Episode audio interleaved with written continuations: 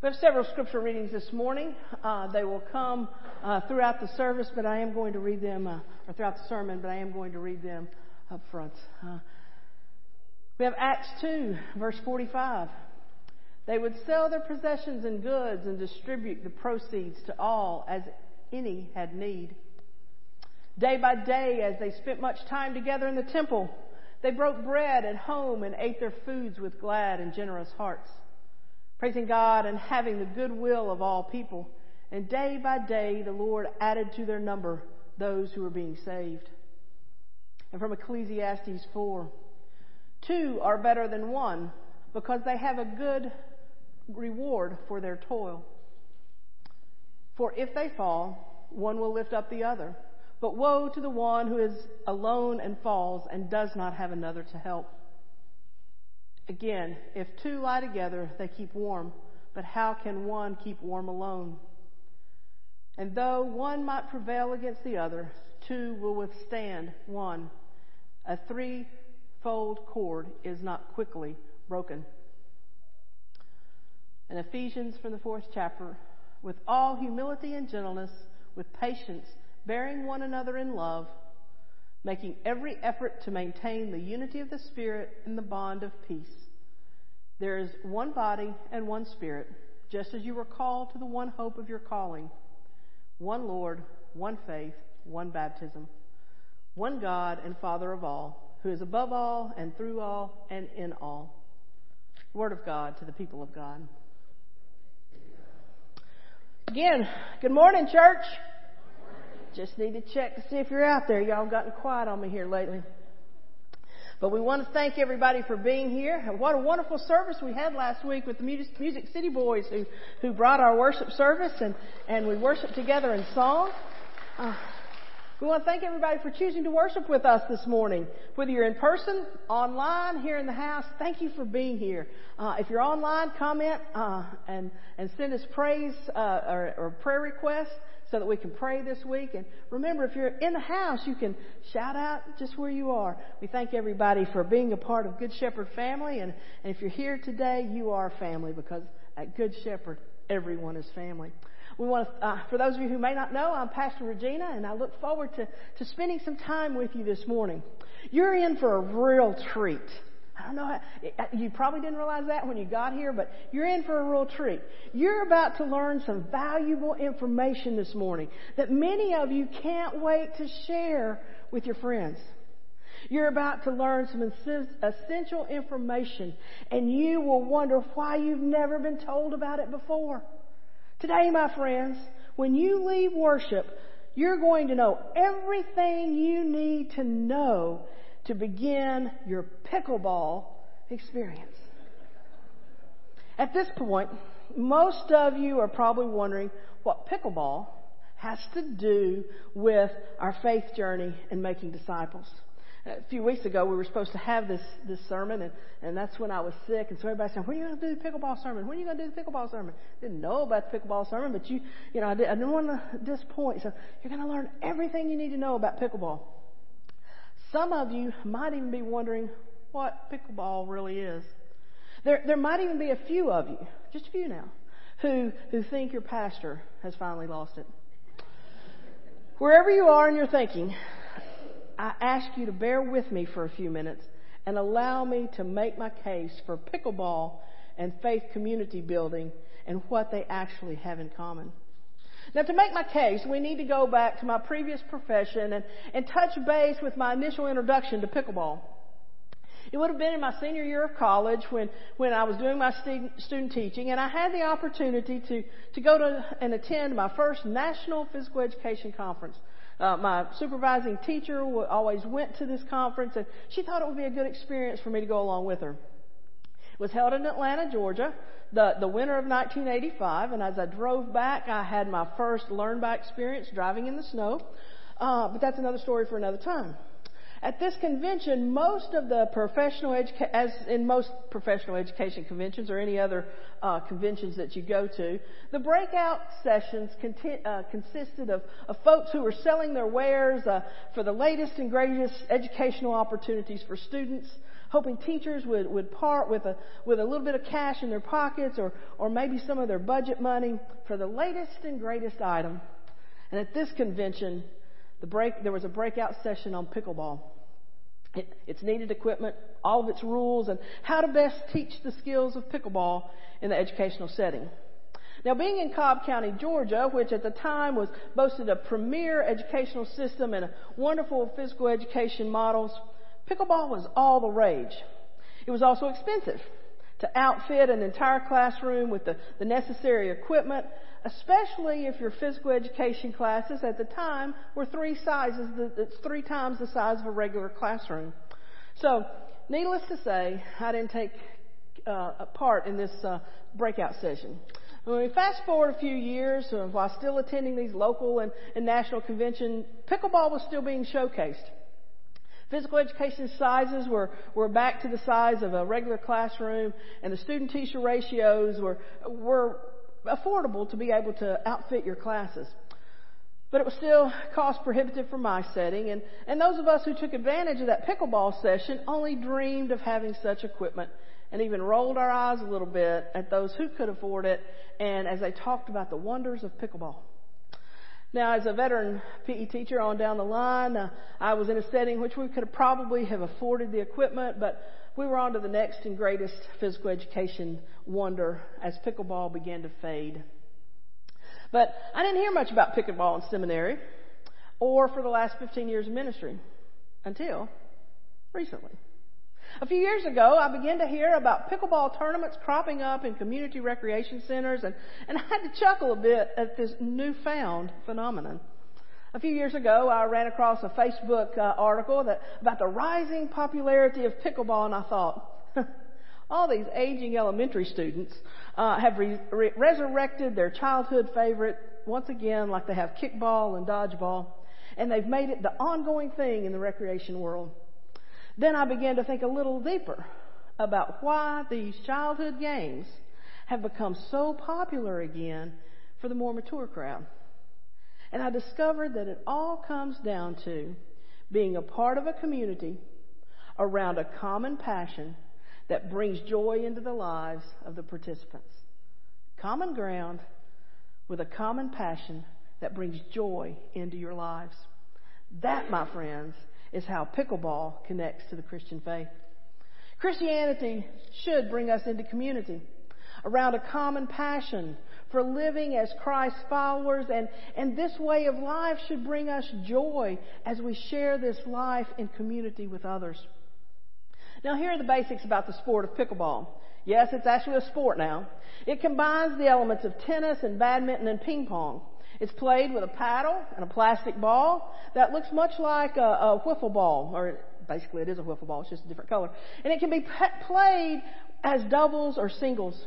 There are about 15,000 indoor and outdoor courts in the United States. The Pickleball Association, and yes, there's a Pickleball National Association now, with at least one court in all of the 50 states. Pickleball is a sport for all ages. It's taught in physical education classes across the country. It's becoming more popular in retirement communities. It's become more competitive over the years, but it is still considered a popular sport because of its social aspects. Pickleball is finally catching on in the South. You know, where sometimes we're a little bit slow to catch on to things. But it originated in Seattle, Washington in 1965. It was where three dads with bored kids created this game of handmade equipment called from whatever they had available at the time. And legend has it that pickleball was named after the family dog Pickles. But it actually originated because of a combination of different sports and it reminded me of this. This uh, the name came because it reminded the wife of of one of the uh, creators about those pickleball uh, those pickle crews that are called from all of the leftover oarsmen to make another oar team. But so to tell you the truth, the name of pickleball probably came somewhere in the middle of those two stories, like most legends.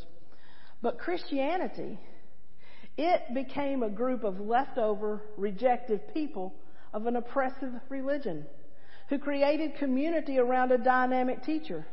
This teacher was a, from a small town, born under questionable circumstances in an unlikely place, who was in reality the Son of God. How Christianity got its name and, and how we've now become known as Christians is not known except our name describes us as followers of the Messiah or followers of the Christ. We know we were, we were folks, uh, our folks were first called Christians as Barnabas brought Paul, brought to Paul the folks, the folks in Antioch. And it was in Antioch where these groups of disciples were being taught and they were first called Christians. Our origins, left over as, as they are, is another common ground that we share with pickleball. Pickleball and Christianity have a lot of qualities in common, and these shared qualities explain why, why we have been, or, or why, why sh- people should be and have been attracted to Christianity. First, pickleball and Christianity are, are meant to be experienced in community.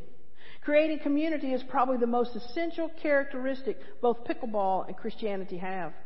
It's nearly impossible to play pickleball alone.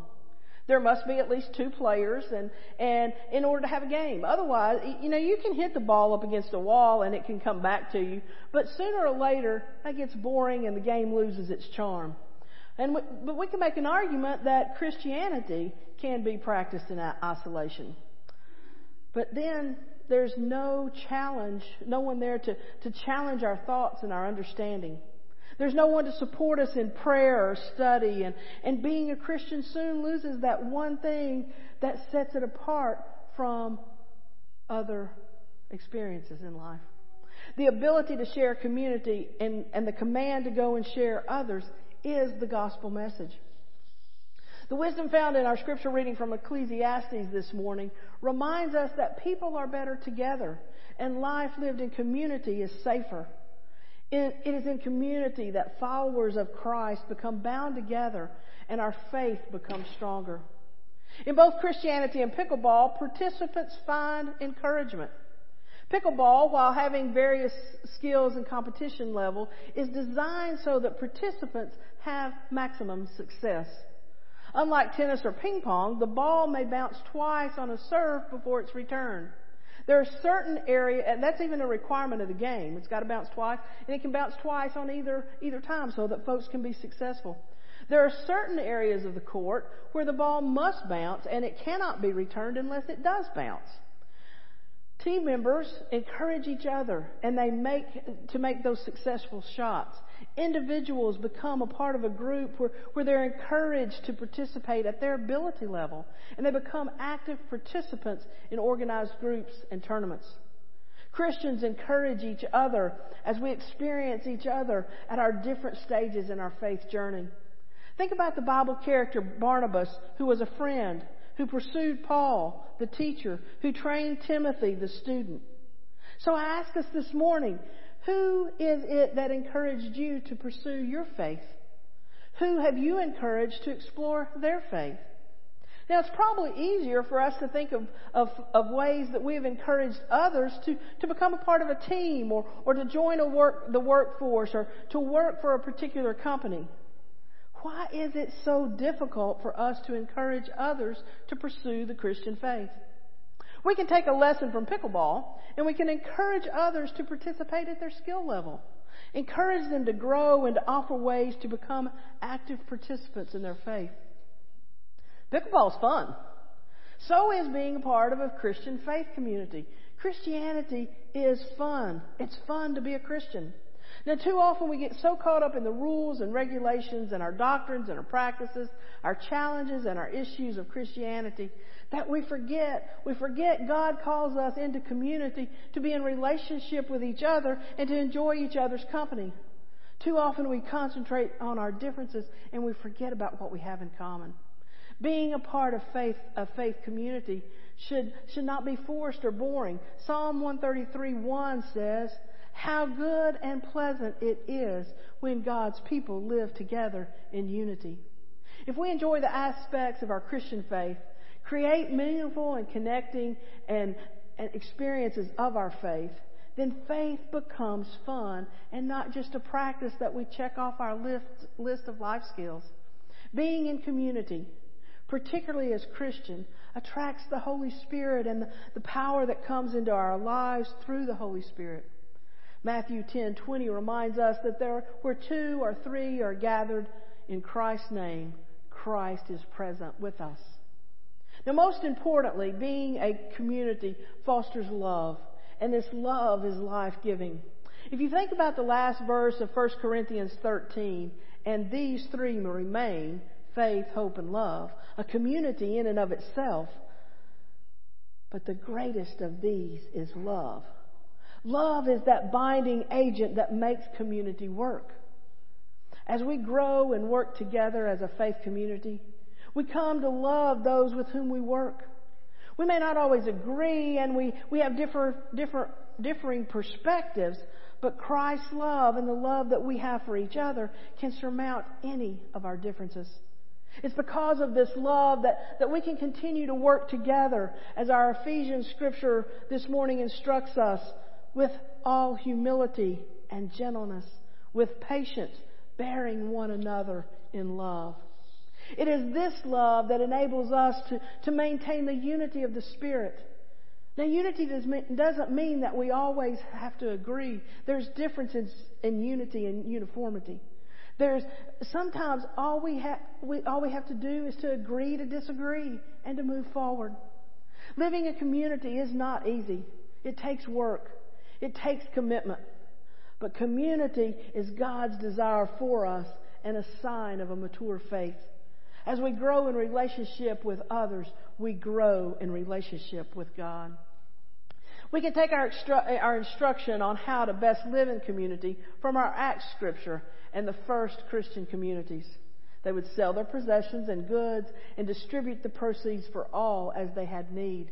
Day by day, as they spent much time together in the temple, they broke bread at home and ate their food with glad and generous hearts, praising God and having the goodwill of all people. And day to day, the Lord added to their number those who were being saved. The world needs a positive sense of community now more than ever. In the light of our tragic events of our annual conference several weeks ago as we lost one of our district superintendents and almost daily across the country, we are reminded of the frailty of life and how quickly life can change, just like with our bishop's accident this week. What better place than as a community of faith can we support each other, comfort those who are touched by tragedy, and provide a sense of hope to those who feel hopeless? That community, that support, that connection, that comfort, that hope is found in Jesus Christ. We are called into community to become a community to others. While the history of pickleball may be an example of how community forms over time and how community, community characteristics change over the years, the foundation of the pickleball community has lasted because of some of the foundational things of focus, passion, and joy that it brings into the lives of those who play. Pickleball in the end is just a game, but the Christian community of faith is life changing. Community or connection, to use a Wesleyan term, is what makes the United Methodist Church unique. It is because of this connection that, that we as a United Methodist Church come together to love to love on, to pray with, and to comfort each other. It's because of this connection that we can provide supplies to people um, who are facing natural disasters near and far. It's because of this connection that, that, that our bishop has received prayers from all over the world this week. It's because of this connection that the United Methodist Church will remain strong, whatever happens in the future. As we move into a new school year and a new Christian education cycle that we started last week and, and a new beginning that is Good Shepherd United Methodist Church, may we remember that we are called to be in relationship with those we encounter. We are called to, to share Christ's love with everyone we meet. May we always have the passion for our faith, stay focused on Christ, and celebrate the joy that, that comes from being a part of a Christian community. May our hearts stay so connected to each other, to Christ, and to the desire to be the best that we can be as we lead others into relationship with Christ, that community is created for everyone. May we be reminded that everyday things can connect us to our faith so as not to overcomplicate God's love for God's people. Sometimes we let it get too complicated, but it's all about loving God and loving our community. Amen.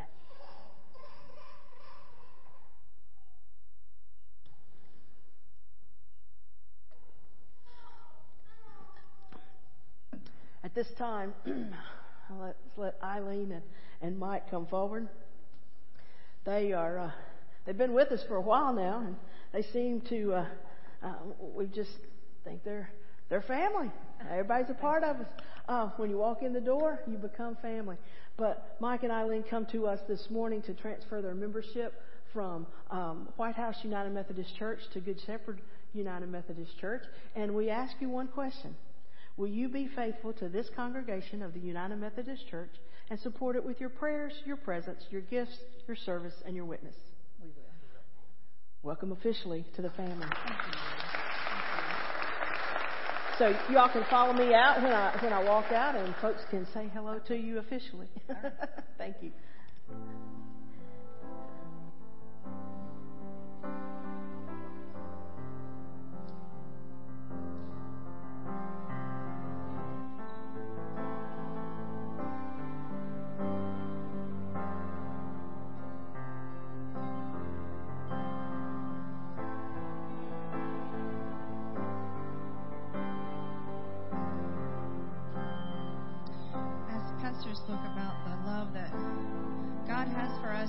should have for each other, let's stand and sing that we may have.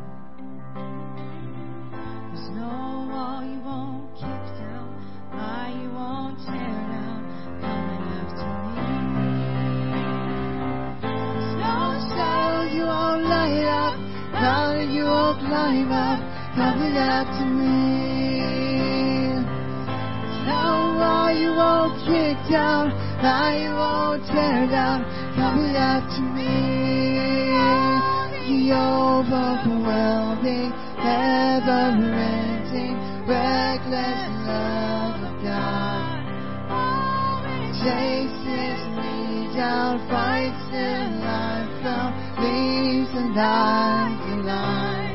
I couldn't earn it, I don't deserve it, you give yourself away.